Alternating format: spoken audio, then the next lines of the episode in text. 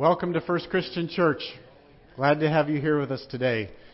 My name is Mark Liebert. If you don't know me, I'm one of the elders here at First Christian Church. If you uh, aren't familiar with it, let me encourage you to look to your bulletin. If you're new with us, you may not be aware there's a connection card in your bulletin. If you could just fill that out, slip it in the offering plate, leave it on your seat, that'd be great. It helps us keep a record of who was here, which is helpful for us as we plan for capacity and things like that for the attendance of our services. If you're also not familiar with the series that we're going through, this is week three of our seven week series on Prove It. And we're doing a little different approach. We're having the message first, followed by the worship corporately together in song and communion and everything else that we do on a Sunday morning. So, just to set the stage for that, we will begin with the message first this morning. Scott's been gone all week at a church conference in Texas, a leadership conference where he's been getting some additional training. The elders support these opportunities for Scott to further his education and increase his vision for our church. To be honest, when he gets away to learn and grow, it benefits us. it also keeps him fresh and engaged in his sermon preparation, which is hard to do for 52 weeks a year. So, the elders highly encourage our ministers to do that, to get personal development and training through the year. But you'll still see Scott because he can't stay away from the local church. He's going to be leading our worship in song this morning because our worship minister, as you know, got married and he's away on his honeymoon. So a bit of a change. If you're not familiar with our church, I don't normally preach and Scott doesn't normally lead the worship in song. But it's all for the glory of God and we'll get through it. so glad that you're here today. As I said, this is week three of our seven week series from the book of First John called Prove It. If you weren't here, let me just give a quick summary. Week one, we learned that when we are a joyful witness to the person and work of Jesus Christ in our lives, it's the proof the world needs to see that Jesus is alive, that he's real. They can't see the resurrected Jesus. You and I can't see the resurrected Jesus, but the world can see our lives and the proof of our witness. Last week, we learned that a second proof comes from humbly confessing our sin to God and to each other and seeking forgiveness. Authenticity, Tommy said, is always better than fakery. Remember that from last week's message? The truth is, every Christian struggles with sin. There are no exceptions to that statement. Every Christian struggles with sin. If we hide our sin or pretend that we're not struggling or that it doesn't exist, all we do is call God a liar and deceive ourselves, because I can tell you we're not deceiving others. If I pretend to you that I don't have any sin, only I am fooled. You know better.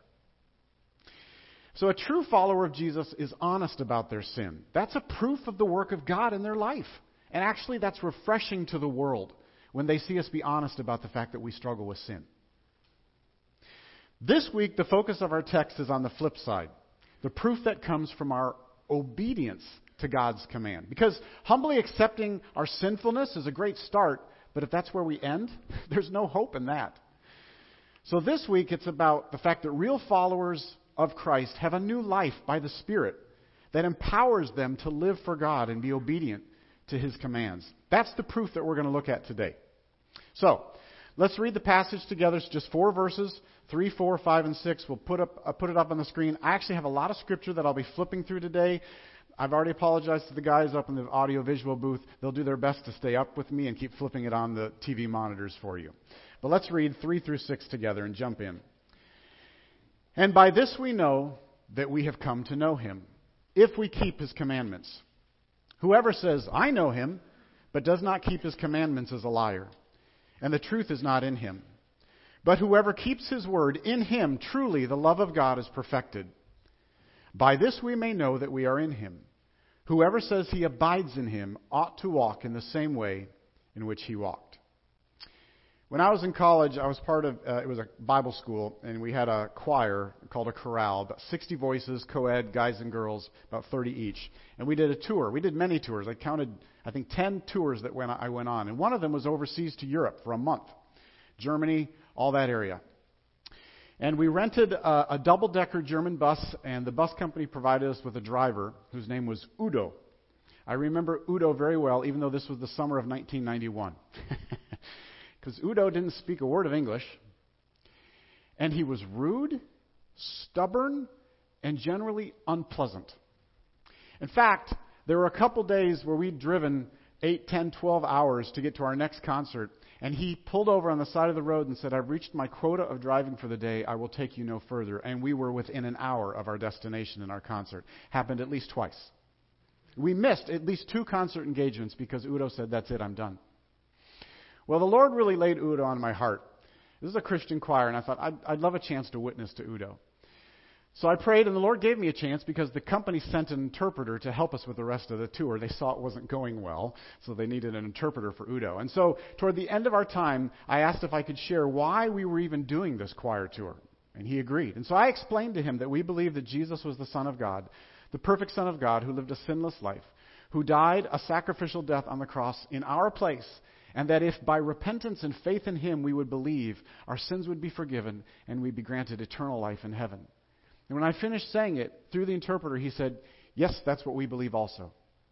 And that was the end of the conversation. And I remember thinking, I was so confused and frustrated. And I remember thinking to myself, if you believe that, then why is everything about you so unlike Jesus? I think Udo could have benefited from our passage today. Before we dive into each of the four verses, let me give you just a little background on why John the Apostle wrote this particular letter.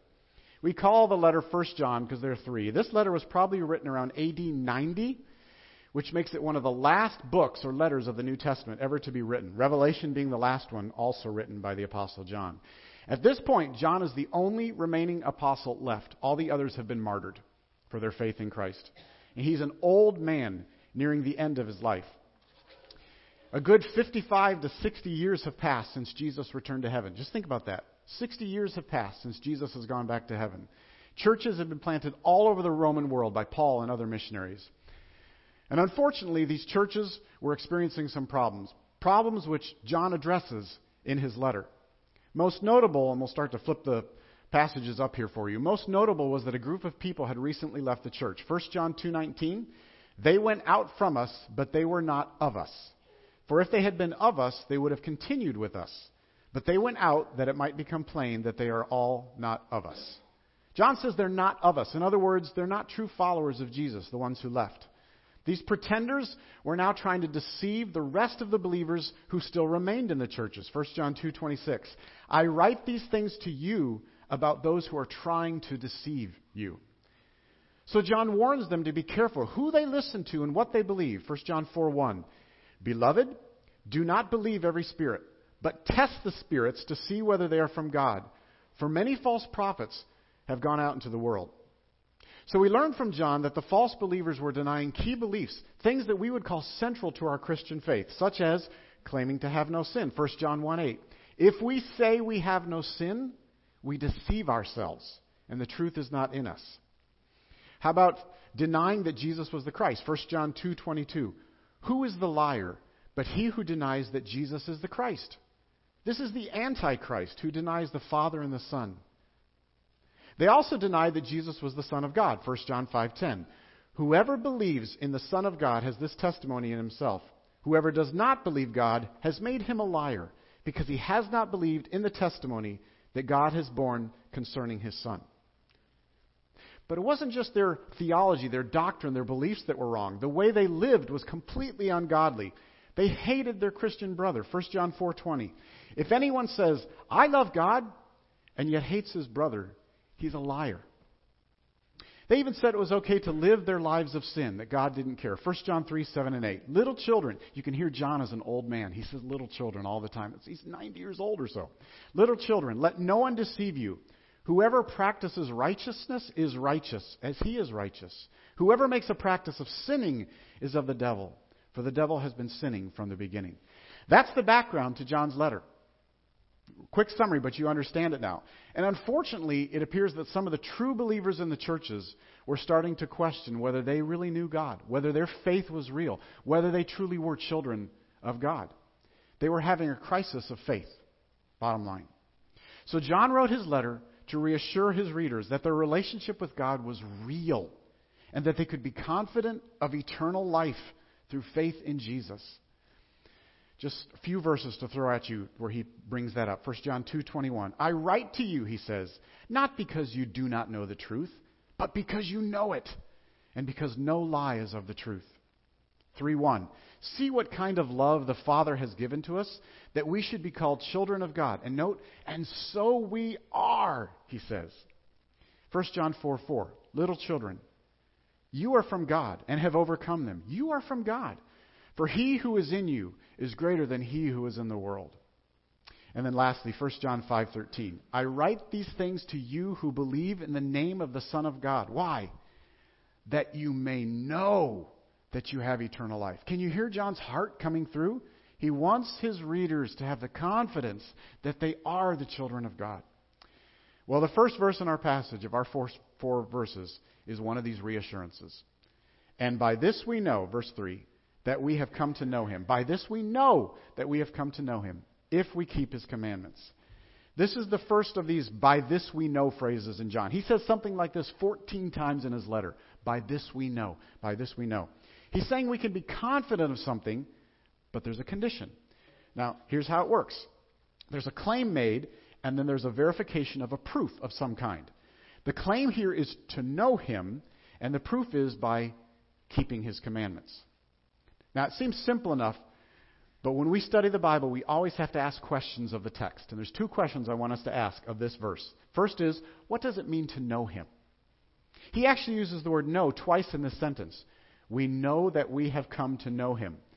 The first we know is just a statement of fact. Hey, it's true. We know it to be true. The second know is different because it's different because it says we know him. It's knowing a person. So he doesn't just mean facts like general knowledge about God. He means a relationship with God through Jesus Christ. How do we know that? Because in chapter 1 verse 3, he uses the word fellowship to describe how we relate to God. Chapter 1 verse 3 says, our fellowship is with the Father and with His Son, Jesus Christ. He's talking about a relationship. So when he says know Him, he means personally know Him, a relationship. So he's saying it can be stated as a fact that we have a true relationship with God if we keep His commandments. Which brings us to the second question What does He mean? What commandments is He referring to? All the commandments? Every one? What? what? Keep His commandments. Well, it's best to let John answer that himself. and he does later in the letter. If any of you have been reading this book to go along with Scott and Tommy and I, we've been preaching, you'll notice something interesting about the book of 1 John. You can't outline it well. It's like a circle, a circle of themes that he says once, and then he comes back around to it, and he gives a little more detail, and then he comes around to it a third and fourth time with more and more detail. It's like a bunch of ever enlarging circles. That's how John wrote his letter. But that's not a problem that's a good thing because you can use the rest of the letter to help inform the meaning of the first part of the letter to see what John's getting at. so if we go ahead to John 3:23, 1 John 3:23, he explains what he means by keeping God's commandments. He says, "And this is his commandment, that we believe in the name of his son Jesus Christ and love one another, just as he has commanded us." So now it's clear. By keeping God's commands, he means believe in Jesus Christ, and love one another. Those two things, primarily, mostly. So, let's summarize now. Let's come back around. Let's summarize what we've learned from verse 3 by asking these questions of the text. We can have confidence that we have a genuine relationship with God through Jesus Christ if we obey his commands, particularly the command to love one another. That's what John's saying. But I want to make a point of clarification here, because you may have already thought it. John is not saying that a relationship with God comes by obeying his commands. Not what he's saying. He's saying that obeying God's commands is a characteristic of someone who has a relationship with God. It's cart and the horse. You don't get the cart before the horse. In other words, obeying God's commands, especially the command to love one another, is a visible demonstration in our lives of the fact that we do know God. And that gives us confidence before Him. That's what he's saying. So, living a life that is characterized by consistent obedience to God is one way, not the only way, but one way that we can have confidence that we actually know God. I have a friend who was part of that same college choir. Her name was Elizabeth. She had grown up as a minister's daughter, um, came to college, that's where I met her, and she was having a crisis of faith, similar to those here in 1 John. She didn't have a before Jesus time in her life. Now, many of you came to know Jesus later in your life. You can look back and say, This was before I knew Jesus, this is after I knew Jesus. She couldn't do that. Her home was one where they taught her about Jesus her whole life, and all she ever knew was believing in Jesus. Well, when she got to college, she questioned Do I really know Jesus? Do I have a relationship with God that's real? She'd never been challenged on that, never tested on that. And I remember her coming to me. She came to me for help on that, She's crying, struggling. Do I know God? Will I go to heaven? Are my sins forgiven? And I, and I knew her at that point pretty well. And I told her, I remember telling her, look at your life. Look at your life to see if your faith is real. She was a humble, godly, kind, loving young woman who wanted to please and obey God through faith in Jesus. I said, Look at your life. The proof is in your life. Your obedience to God's commands. It reflects the nature of who you are, a child of God. That's what John's talking about here. Obeying God is not the way to heaven. I'm going to say that several times today. That is not the way to heaven. That only comes by repentance and faith in Jesus Christ. But it is one way that we can have confidence that our relationship with God is real. It's real. By this we know, John the old apostle says, by this we know. Well, this truth in verse 3 is followed by several whoever says examples that John brings up, where he's going to compare the false believers who say one thing but live another. So let's look at verse 4 together. Whoever says, I know him, but does not keep his commandments, is a liar, and the truth is not in him. I have to admit, I'm reading this and I'm immediately reminded of Udo. he claimed to know God, but he didn't make much effort to keep his commands. I don't know his heart, of course but he sure seems like this. These false believers claimed to have a relationship with God, but it was just empty words. Their lives were not characterized by obedience to God's commands. There was no love in their hearts for one another. John says they're just lying to themselves. Others, there's no truth in their words. And we've already pointed out that John identifies obeying God's commands. The two most important is to believe in the Son of God, in Jesus Christ, and number two, to love one another. But here he just says commands. He doesn't restrict it. So we can't restrict it obeying God's commands. But please hear this. I want to say this as well this morning. He doesn't mean that a person with a genuine relationship with God through Jesus Christ will always obey all of his commands perfectly. It's not what John is saying. How do we know that? Because he's just finished saying in chapter 1, verse 8 if we say we have no sin, we deceive ourselves, and the truth is not in us. Christians have and always will struggle with their attitudes, their motives, their thoughts, and their actions to make them like Jesus. It's not easy. It's not easy for me.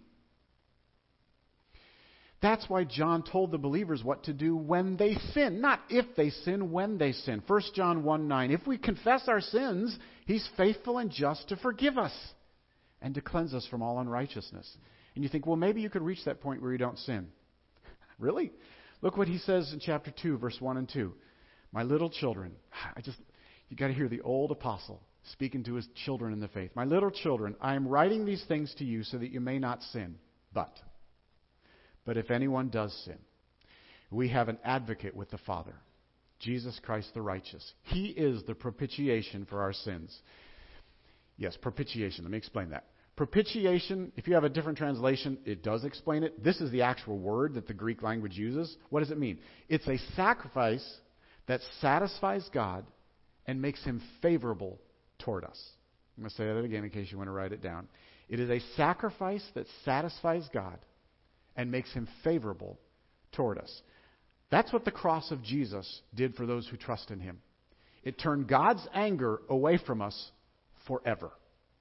Praise God. So we need to make a distinction here. The pretenders that John is talking about didn't just sometimes fail to obey God's command. No, he uses the present tense, they do not keep. He's talking about an ongoing, habitual life of disobedience to God. He's saying that's incompatible with claiming to have faith in Jesus Christ. You can't have both. It's oil and water. He's talking about the person who claims to know God, but then lives for himself. That's fakery.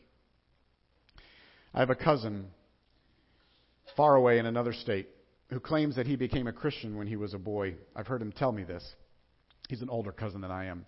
But my cousin has never, ever, in the time that I've known him, showed any obedience to God and his commands. He has a filthy mouth. He lives he has lived with multiple women outside of marriage, including his current relationship. He makes racist comments, and he can be very unforgiving if you cross him. Does that sound like Jesus? I'm not God. It's not my job to decide who's in and who's out. Thankfully, that's not my job. But based on the criteria John gives us here, I'd have to say that my cousin's a liar and the truth is not in him. He's deceived himself. Not yet, at least, because I'm still praying for my cousin. There's still hope. And if any of you have loved ones like that, you keep praying. You keep praying. Well, in contrast to this, verse 5, John gives us another positive example. Let's look at verse 5. But whoever keeps his word, in him truly the love of God is perfected. Keeping his word is just another way of saying keeping his commandments. He's comparing someone who does obey and someone who doesn't. So again, we have to ask two questions of the text. This is a good way to do Bible study. Ask questions of the text. What does he mean by the love of God? Like, well, the love of God is obvious. Is it? In John's letter, he uses the love of God in three different ways, if you've read through it. It's a major theme. This is his first mention of love in the letter, and he'll mention it many, many more times. It could mean God's love for us. Chapter 4, verse 9. In this, the love of God was made manifest among us, that God sent his only Son into the world so that we might live through him. That's God loving us. That's God loving us. So that's what he means by God, love of God there. But it also could mean God's love for us, which we then extend to others. Chapter 3, verse 17. If anyone has the world's goods and sees his brother in need, yet closes his heart to him, how does God's love abide in him? You see that? That's about, yes, God's love, but it's that which we give away. But there's a third way he uses it, and it's just our love for God. Chapter 5, verse 3 For this is the love of God, that we keep his commandments.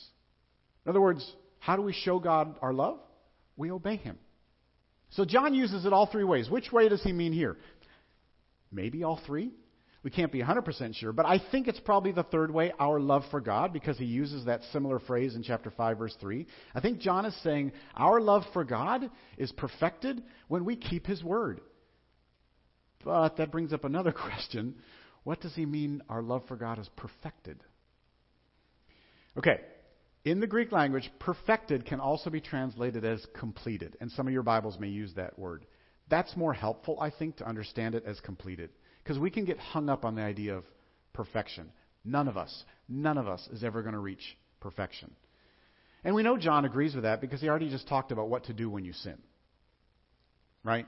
He just said that. So we need to think in terms of completion, maturity, not perfection. And John actually combines this idea of perfection and love later. Remember?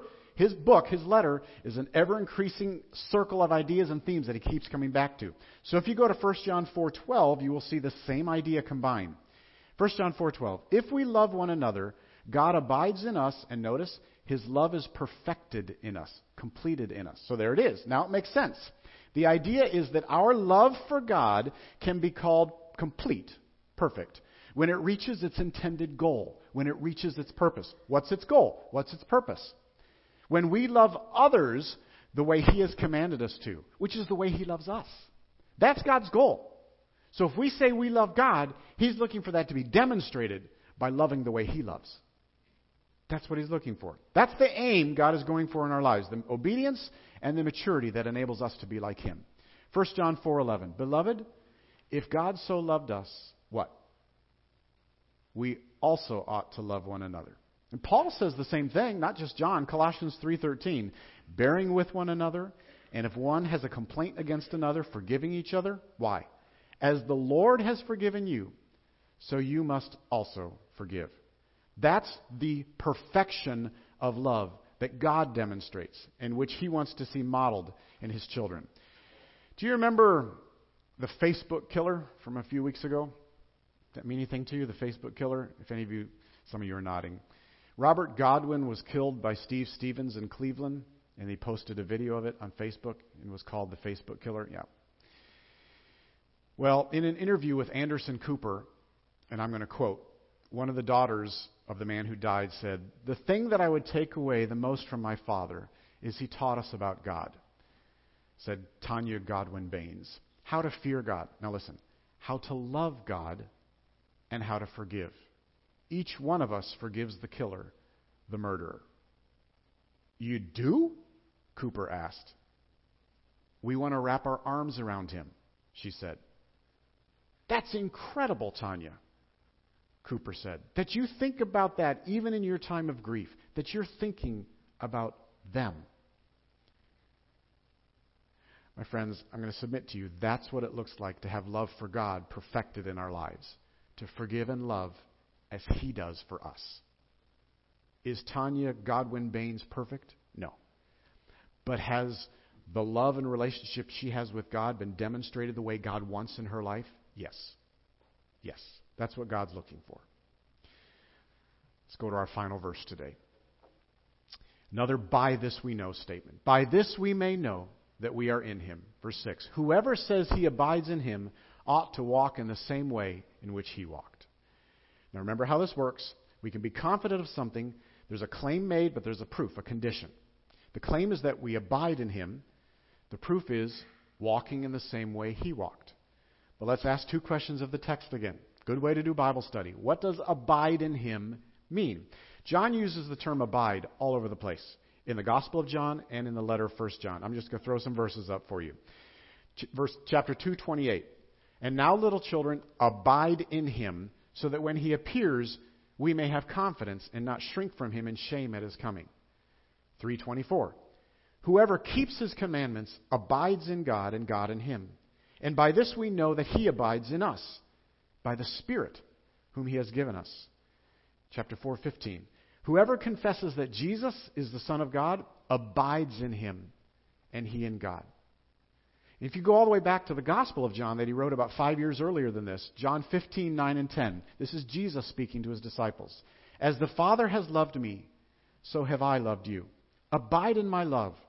If you keep my commandments, you will abide in my love, just as I have kept my Father's commandments and abide in his love. So, let me summarize all of that abide language, which also can be translated live, abide, live.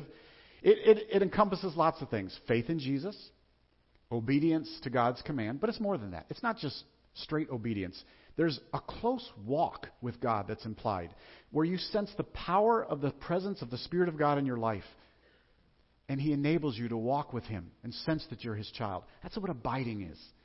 So, abiding is to have a close relationship with God through faith in Jesus by the indwelling power of the Holy Spirit. So, if we claim that that's true of our lives, John says we ought to walk in the same way he walked. But now we get our second question Who's he, and how did he walk? the language of the original text actually says the way that one walked. Well, who do you think that one is? It's Jesus. The NIV even translates it Jesus. It's so obvious it's Jesus. Yes, it's the way Jesus walked. And what does it mean to walk? You know it. It means to live. Walk and live are interchangeable. John is saying the way Jesus lived. And he doesn't explain how Jesus lived. You know why? Remember, the Gospels were written at this point probably 30 to 40 years earlier. They're well known. The Gospels are well known throughout all the churches. They know exactly how Jesus lived, and so do you. So do you. How did he live? If we had to sum it up, how did Jesus live? The answer would be in obedience to the Father. Would it not? You can think of all sorts of verses. Not my will, but thine be done, right? I'm just going to throw one verse up. John 8:29. This is Jesus who says, "And he who sent me is with me. He has not left me alone. For what? I always do the things that are pleasing to him." That's our Savior. That's the example he left us. Of course, he did it perfectly, and we can't. I know that. But let's summarize what we've learned from verse 6. We can have confidence. Again, John wants his readers to have confidence that we enjoy a close relationship with God through His Spirit if we obey His commands like Jesus did. You remember my friend Elizabeth from college that I mentioned? I didn't actually finish her story, did I? I'm happy to say she was able to overcome her doubts and gain assurance that her faith in Jesus was real. As she continued to live her life in obedience to Jesus, her doubts were replaced by the confidence that she truly was God's child. I watched her get over that crisis in her life. And today, I can tell you she's serving the Lord. She's actually married to a Christian professor at Wheaton College, where I think Samuel Van Amberg's going this year, right? and where Scott graduated in Dogny. She's raising her two boys to love Jesus. John is reminding us in these four verses that if you're a follower of Jesus, your life, my life, will demonstrate obedience to God's command, especially the command to love one another. When we live in obedience to God's word, it gives us a confidence that we belong to God. So the question that I want to leave with you today is Are you Udo or Elizabeth? Or to put it another way, does your life prove that you're a follower of Jesus and give you a confidence of that fact? If you can answer yes, praise God. The next step for you is just to continue growing in your faith. All of us can take the next step. If you answered no to that question, then the next step for you is to repent of your sin. Whatever it is that's a barrier between you and God. I don't know it. I don't know it. You know it. We're going to have people up here that want to pray with you and talk with you and help you in that next step. Do business with God, whatever it is. Sin is a barrier to any relationship with God. Or maybe you didn't know the answer to that question. I don't know then you need to get with godly counsel. Get with someone who can help you work these things through in your life. To think about what it means to claim faith in Jesus and then live in obedience. You won't do it perfectly.